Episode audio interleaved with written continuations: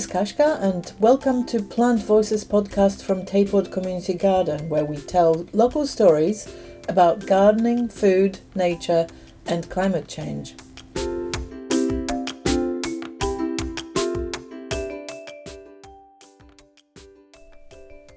COP26, the UN Climate Change Conference, is coming to Glasgow in November and decisions taken by world leaders at this meeting will determine the future of our planet as they plan their next steps in tackling climate emergency at a global level. So, an incredibly important meeting, really. It's no surprise that many people in Scotland are very excited about it, and many projects have sprung up to celebrate it and raise awareness of climate emergency and action ahead of this event. Today, we hear from a local young musician, Joe Stark, about one such project, 100 Days of Green Nevis Challenge. She's interviewed by a dynamic duo. Our regular field reporter, Kathleen, is joined by Heather, who is a community education student from Dundee University on placement with Plant just now. Hello to everybody for a, the Plant Tayport Community Garden podcast. And for March, Heather and myself, Kathleen, is going to be interviewing a young musician from the local, doing the road, as we would say, in Newport, although I think, Joe, you're actually based in Edinburgh now, mm-hmm. and who's been involved in an absolutely fascinating climate challenge. And we're really, really keen, Joe, to hear all about it. So I'm going to start, Joe, by just asking you to, I mean, I know you've you've you've got lots and lots of things on your CV, but maybe if you could just introduce yourself briefly as a musician. And if you can tell us a little bit about this amazing Nevis ensemble that you're involved with at the moment. No problem. Hi, it's so lovely to be part of this podcast. So I, Joanna Stark, I grew up in Newport-on-Tay, just next door to Tayport, and then I mm-hmm. gradually mm-hmm. made my way over to Tayport, and then I came to Edinburgh to study music. So, in a nutshell, I'm a multi instrumentalist. I currently freelance as a musician. I teach music. I compose, of course, write music. That's that's kind of me at the moment. Yeah. I first got involved with Nevis just at the end of 2019, and that happened to be the first and kind of last tour that I did with them before the pandemic broke out. But Nevis have been established since I think middle of 2018, and it's made up of a mixture of kind of young professionals, and amateur musicians of kind of all ages, although quite a large demographic are students from the Royal Conservatoire in Glasgow. And the idea is that we can take music to anyone, everywhere. So they've been on top of Ben Nevis giving performances. They've been to St Kilda.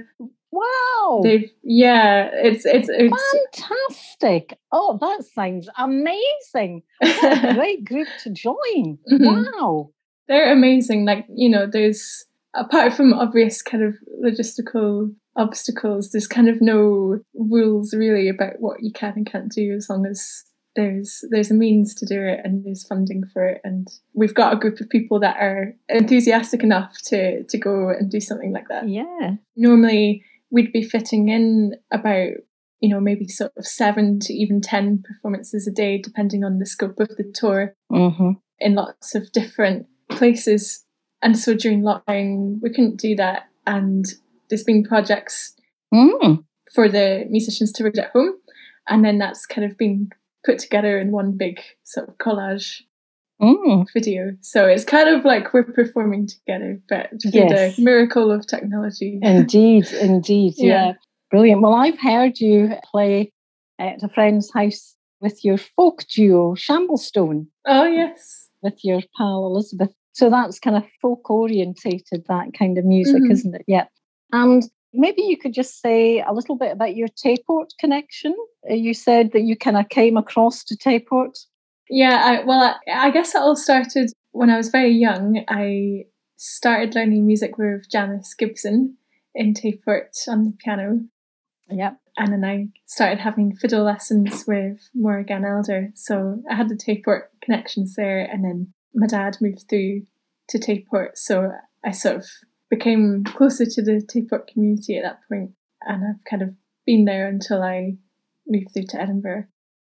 Speaking about one of your projects, which is what you're here to do, of course, is who thought up of that brilliant challenge to get everybody involved in this kind of activity for climate change? And maybe you could just explain to the listeners what exactly this challenge is. So, the challenge is called 100 Days of Green Nevis. And I remember I'm part of the Nevis Players Committee, which is a you know a subsection of players that speak on behalf of the the whole orchestra. And I remember we were talking about oh how can we kind of we need to do something for COP26 mm. and really engage our public and engage the musicians as well. And someone came up with the idea of this hundred days because in the in the classical music world, especially, there's quite a famous challenge that's been around for a while called 100 Days of Practice, which I think was established by Hilary Hahn, who's a classical violinist. And kind of thought, oh, how about, you know, 100 days of green and people can choose their activity. So it, it doesn't have to be too demanding depending on your situation at the time. And this is partly been kind of further established and promoted by our sustainability manager, Georgina McDonald Finlayson. She's a, a violinist in the ensemble and uh, she's been working as the sustainability manager for maybe about a year or a bit long uh, well over a year now.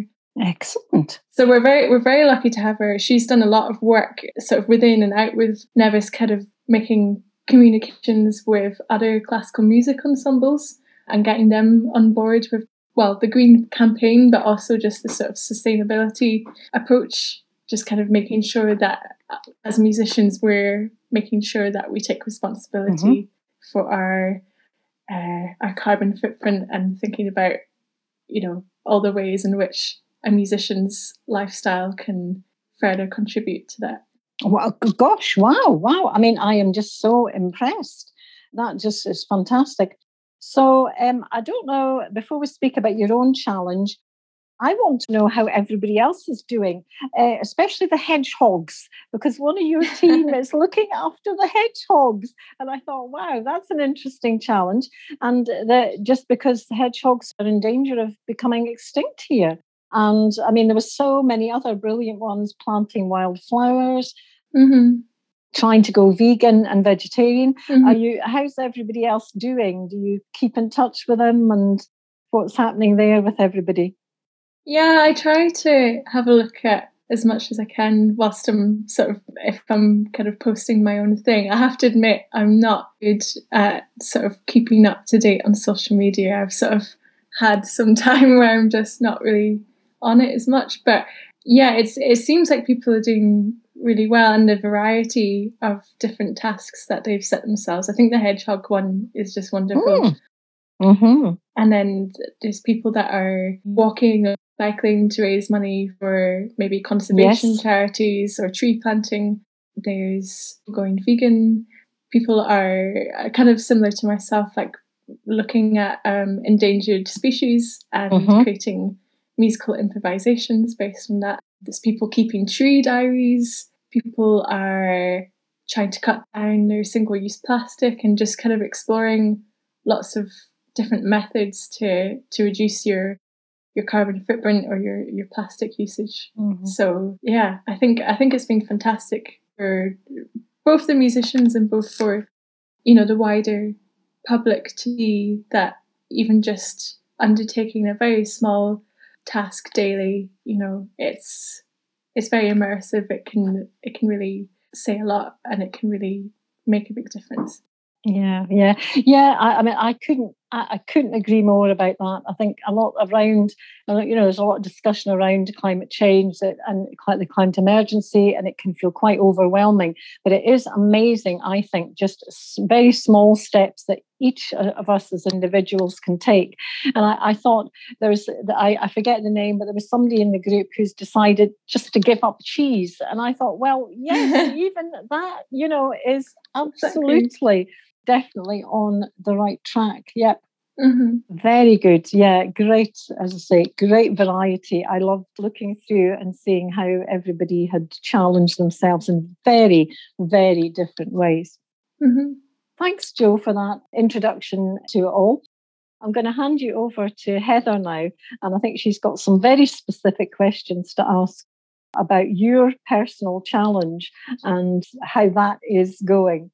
Heather? Yeah, hi Jill, by the way.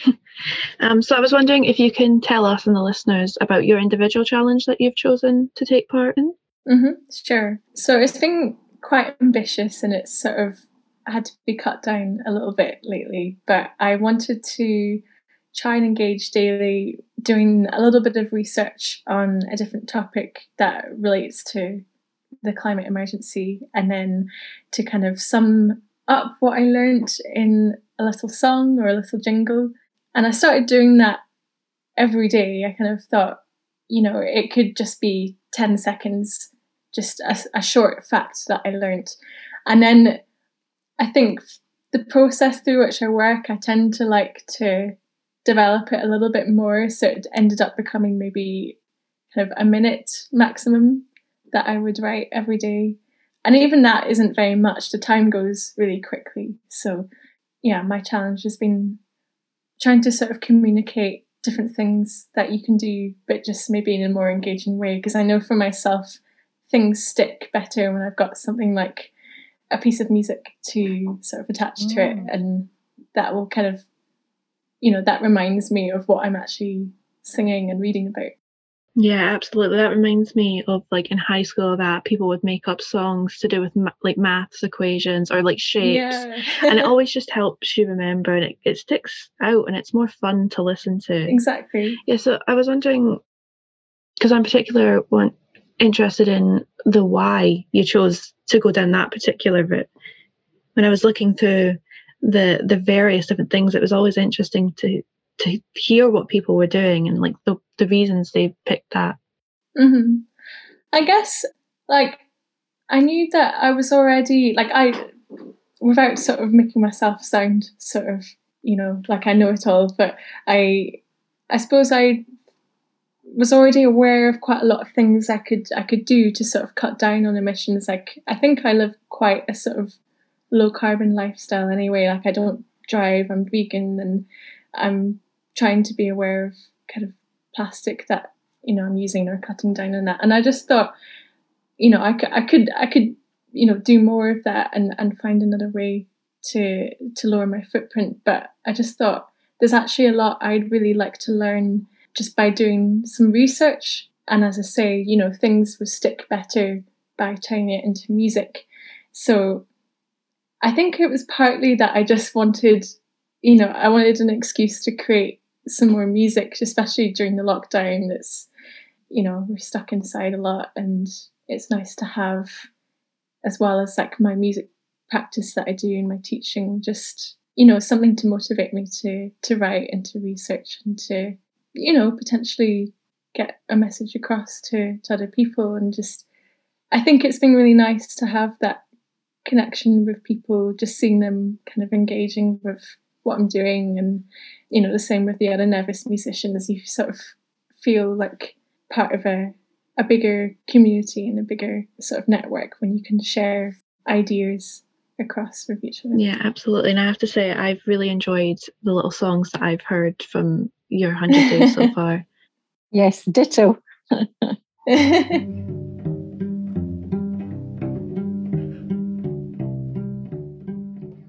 What would you say has stood out the most from your research that you've done throughout the, the days so far? There's been so many different things. I mean, I started basing them on a FutureLearn course that I was undertaking called like Climate Change to Science. So I was learning a lot about fossil fuel and uh, greenhouse gases and you know what what the terminology actually means because it's mm-hmm. it's easy to talk about global warming in sort of quite a vague sense. But yeah, I didn't know that basically as the Earth starts to get warmer, that triggers a reaction for that to accelerate fast and faster, even if the maybe the same amount of emissions are being produced. So I didn't really know about that. And then it can work in the opposite way. As you start to cool, then things can accelerate getting colder again. I suppose I've I've tried to like theme the weeks that I like each week that I write a song. So like recently I did a week on food waste and I didn't know mm-hmm. just how well I was aware that supermarkets probably threw out a lot of their produce because of the misunderstanding of food labels.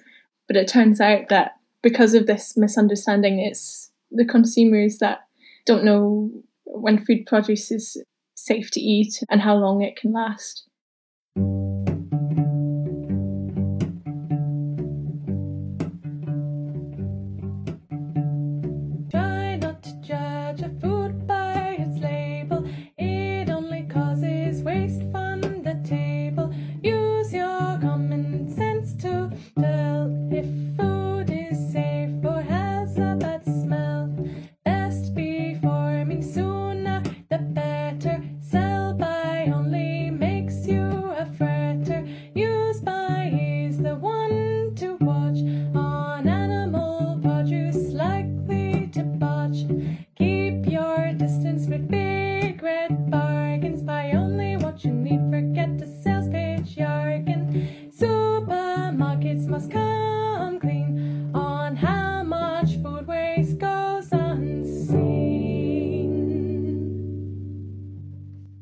So even things like that or water usage, that was an interesting one. I didn't know that water use accounts for 6% of all carbon dioxide emissions in the UK. So that was quite surprising. It kind of made me think, yeah, you know, saving water isn't just about thinking about what's what's going on on the other side of the world where there isn't water. It's actually about emissions as well.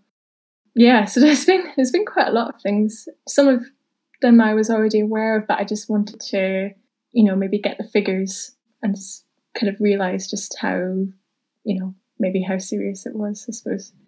Yeah, absolutely. I I recently learned some more like statistics for things that I knew were happening to do with like the coral reefs, for example. I knew that even just a, a two degree increase of global average temperature that could see all coral reefs wiped out and that that's mm. really stood with me since I learned it last week and it's it's amazing. You know these issues are going on and then you get the statistics and you just you really get the clear picture and it's it's horrifying to learn. Absolutely. I mean that's a big one. Marine life mm. and water contamination plastic pollution it's so so sad. You see it everywhere really. You see litter you know all these beautiful areas and green spaces and, and, and rivers and oceans and seas and we really need to look after these if we want to want to kind of preserve this, this lovely earth that we have. We do indeed, yeah. So I'm I'm amazed by the fact like when I discovered your project when I was doing some research into it, the idea of making the songs every day because that although you you mentioned them being you know originally maybe 10 seconds and then going up to like a minute. And you mentioned how fast that time goes. The thought of you know planning to make something new every day it just blew me away and it blew my mind completely. You obviously mentioned how you'd made amendments to your challenge over time as you did it. I was wondering just more about that and how you're you're finding making these new songs.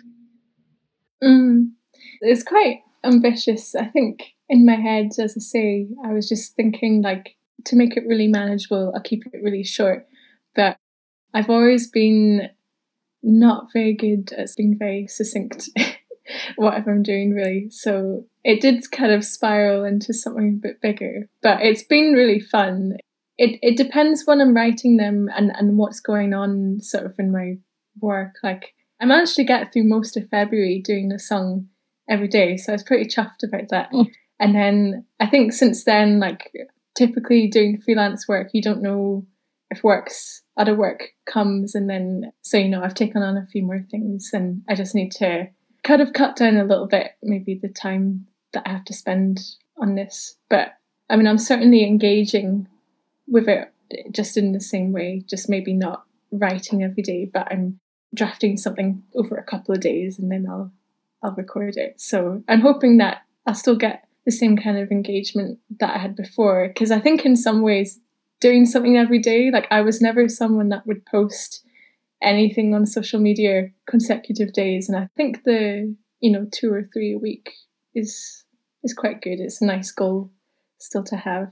And you mentioned again earlier a bit about with the way you work and the way you create music and that. And I'm always intrigued by people's creation process and whatever they do, especially in music. So I was wondering, because I, I remember one, it was on greenhouse gases and that, and the melody was was very very cool on the cello and that. And I was wondering, does the topic kind of have a say? Does it kind of persuade how the melody goes, or is it just kind of dependent on what your mood is that day or how you're you're feeling?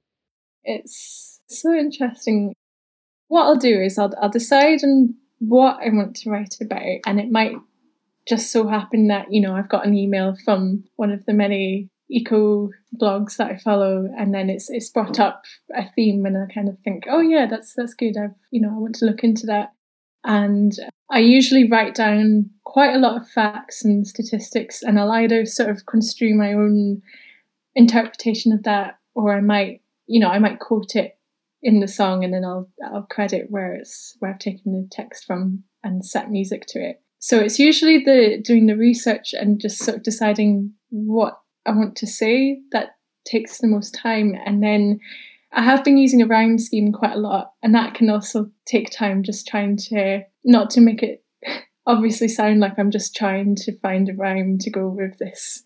So I, I either use a rhyme scheme or I kind of think about the meter that I've got, maybe a particular section of text that I want to use, and I use that to sort of inform the rhythm, what kind of time it's going to be in, and then a melody usually kind of shoots out from there. So it doesn't take me very long to get a melody because I love improvising so much. I think the folk music feeds into that a lot, especially coming up with melodies. So yeah, that's that's kind of how it goes. And then I just have to remember what I did. I usually record a section of an idea so I don't lose it. And then I just kind of practice that over and over until I've got it and maybe I'll decide what what instrument would fit best to accompany it if I want accompaniment or some kind of underlying beat going along.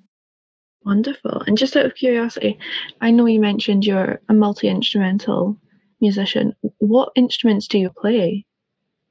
I started learning on the piano, as I say, with Janice, and then I took up the violin. But I always sort of say that my main instrument is cello just because I studied cello on my music degree. So that's kind of I guess that's my more kind of classical instrument. But to be honest, I've, I play everything on the cello, so it's it's kind of a mix of, of strings and piano, and then obviously, like I'm no singer, but part of doing this challenge was to get me to sing because I love singing as well, and I've been part of a choir whilst I was doing my studies in Edinburgh at St Andrews and St George's West Church in the city centre.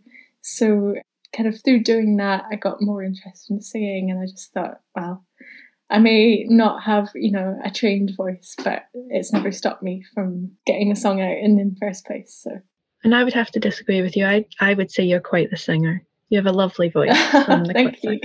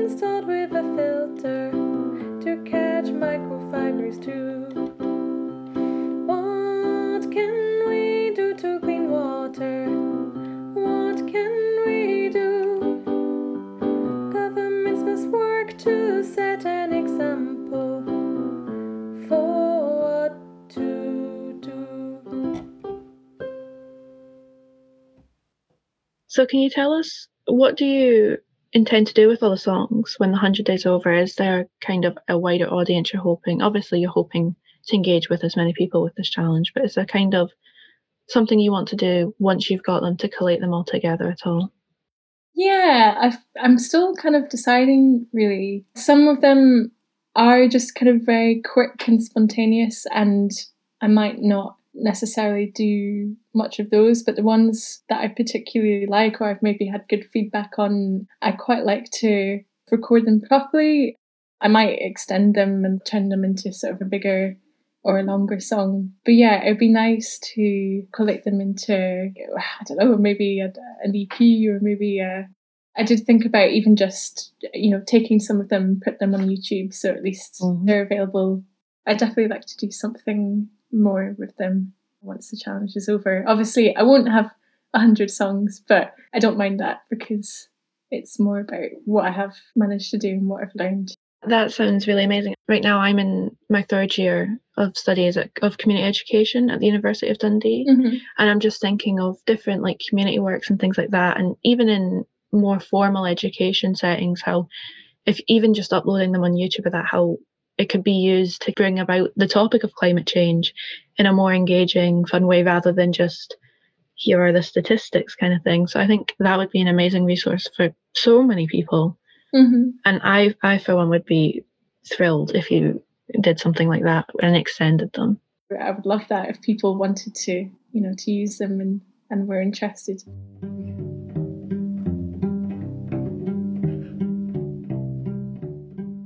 Just following on from Heather's last question there, there's a wee quote from one of the many climate workshops I've been into, and it says, We get the data from the scientists, but the artists are there for the human connections.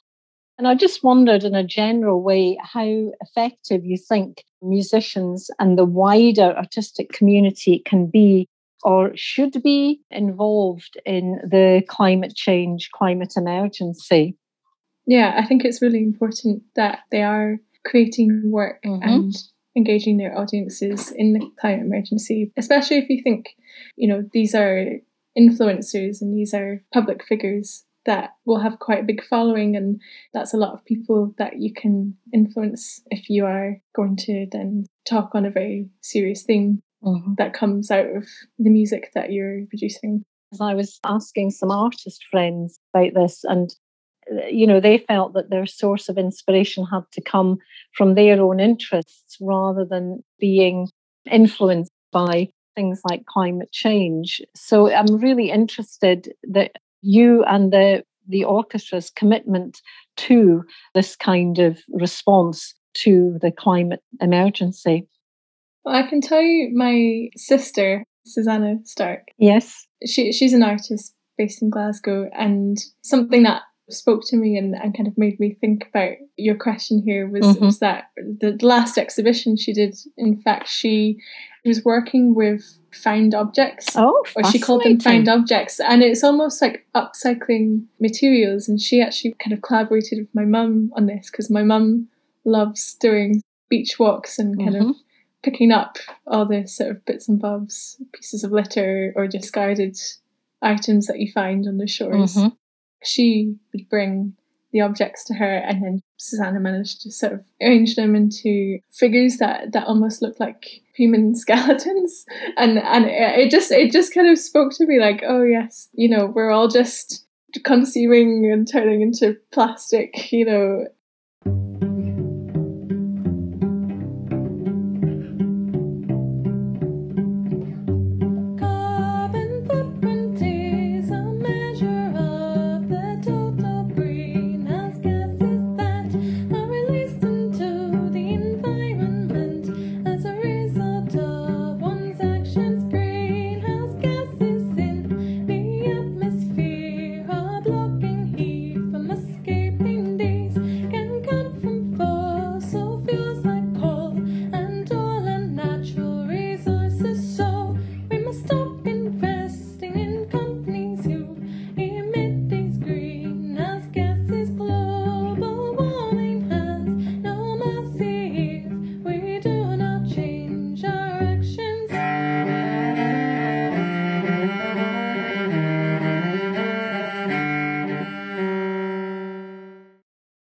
I know these have been really difficult time for artists, musicians, for just well everybody really. But do you have any idea when we will see Shamblestonnes again or Nevis Orchestra out and about?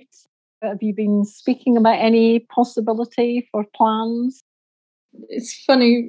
Essa and I just had a, a chat on the phone yesterday, and we were kind of thinking about things we could do. And at the moment, we realised that we hadn't put our 2018 EP up on Bandcamp or just like digitally distributed. Yeah. We only had the, the CD. So we've gone and done that. And then we're thinking of ways that we can still write and record some some new sets distantly. Mm-hmm. So we're hoping to do a bit of that. As for live gigging, I know that she in particular is very busy. So it might not be until sort of August or maybe the autumn. Mm-hmm. You know, we're still hoping to to keep writing and to keep engaging people with the music. And then with Nevis, it's not likely we'll be able to give outdoor performances no. until maybe August mm-hmm. time. Like normally we would have about three big tours a year. Mm-hmm. But there's still quite a lot of online projects that we're doing, especially with communities. Great. If you want to, you can put in your diary. Here in Tayport, there's a few of us getting together to plan a climate festival for the end of September. We want to make it lots of fun, lots of music involved. So we might have to put you on the list, Joe, to, to come along and help us out with that. And I'm just going to add when you mentioned about the food waste, mm-hmm. that at Tayport we had, before the lockdown, we had started a community fridge. Mm-hmm. They are, uh, presumably in your research, you've kind of heard about them.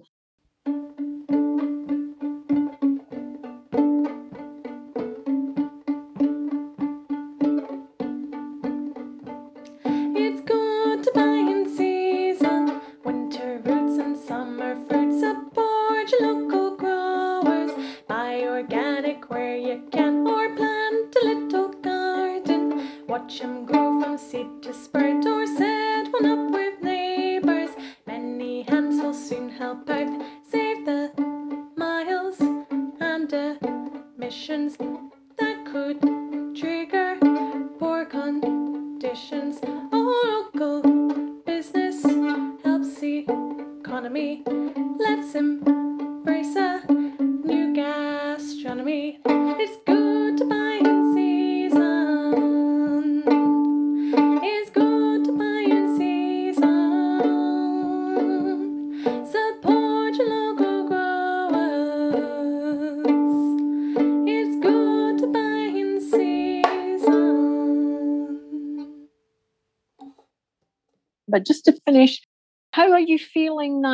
about, you know, are you feeling optimistic about the way forward? Because it's quite an emotional roller coaster dealing with all these different issues. How are you kind of just yourself emotionally feeling about it all? If I see, you know, online lots of people are doing their tasks or engaging with climate change, you know, it's very positive to see that going on. And then you remember, oh, this is just a very you know, small subset of people in my bubble that are doing this and I don't know how people are engaging sort of more widespread. I suppose what I've realised is that really most of the emissions come from big companies. It's only kind of through government legislation and persuading them to, you know, to set targets and to sort of more sustainable goals, then I think that's where the big changes will come. So I'm hopeful. I think people just need to speak out more and have kind of further engagement within the community. It just it starts from you know word of mouth or just a just a very small task, and that's the whole point of the hundred days of green. So you know if we can kind of mobilize people to to sort of almost become more attached and maybe more emotional about the whole topic, then I, I think that can go a long way and that can communicate to people higher up, which is what we need. I definitely look forward going forward to follow everyone's little the different challenges that done because there's such a wide variety and I look forward to hearing more of the little songs and learning more through the songs and to see what happens. Oh, thank you. Once the 100 days are over as well, to see, mm-hmm. for example, for people that are maybe trying veganism or vegetarianism, see if any of that sticks, if it continues past the 100 days, mm-hmm. if it mm-hmm. becomes a more permanent fixture in their life. And just interesting to see, obviously, the future for Nevis as well. Mm-hmm. Well, I can tell you the plan is to do another 100 days later on in the year, so sometime closer to COP26, and that's supposedly going to combine sort of a little bit more community led engagement. So that's something to look forward to. I don't think I'll do another hundred songs, but I'll certainly come up with, you know, I'll come up with something else to do then. I don't know if you both you have any you've been following what I've been doing. Do you want to suggest anything that I could write about that you'd be interested in seeing me make a song out of? for Plant for Tayport Community Trust there's a blog and right now mm-hmm. while I'm on placement I'm writing a series of blogs all about to do with fast fashion and the impacts uh, on yes. climate and trying to be more conscious and moving to more sustainable clothing mm-hmm. because fast fashion is one of the world's biggest polluters and things mm-hmm. like that so mm-hmm. It's it's something that I've I've had an interest in for several years now but with the series of blogs I've really dived into it yeah definitely I've only really touched on it so far with regards to kind of clothes washing and plastic fibres sort of coming off the clothes. So I'd love to like read some of your blogs about it and then maybe use that to influence what I write. Do you know when your 100 days are officially up, Joe? Because I think listeners would be very keen to hear from you in some form, whether it's a blog or a just to let you know that Joe has finished her 100 days and the orchestra has finished their 100 days. Yeah, I remember counting it at the very beginning to kind of think about okay, how many weeks is this and how can I structure the songs? Uh-huh. I think it's something like May the 11th. I think that's Oh gosh, the 100 days. Yeah, I'll definitely be reflecting on everything after that time and would definitely like to do a, a kind of recap of what I've done in that time. Great. Well, we wish you and the Nevis Ensemble the very, very best of luck with the rest of your challenge and indeed with the rest of the year. And hopefully, we'll catch up at some point. Thank you. To hear your music. Yeah, very good. Thank you. Well, thank you both so much for taking the time to, to come and interview me. It's been really a pleasure. And I hope the listeners enjoy what we've been discussing about today. I'm sure they will. Great. Thanks very much. Why must we exploit others for our necessities, for clothes we wear once, whilst they wear away? Then we forget it the next day.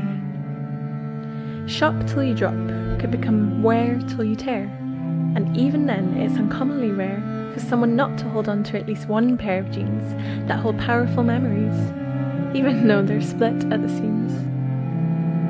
Swap shops, charity shops, eBay, and Gumtree there's plenty of resources that could help us shop guilt free. But meanwhile, we must let our favourite brands know the damage and carelessness their production methods show and what they owe to the people and children who slave away picking cotton that's toxic for them and their waterways whilst not getting paid a decent living wage just so we can buy cheap and fast and own the same clothes as each other. What a disaster when we've been caught wearing it before. Meanwhile, their quality of land becomes so poor, the true disaster sees animals wiped from their homes, and landfills filled higher with clothes that no one owns. As you've heard at the end, we are also very excited about COP26. And together with others in Tayport, we are planning Tayport Climate Festival for the last weekend in September. We would like to celebrate our planet and imagine what a better future for us here in Tayport and across Scotland may look like. If you or the organisation you're involved with would like to help out or put on any fun activities for the festival, please get in touch on tayportclimatefest at gmail.com. That's one word, tayportclimatefest at gmail.com.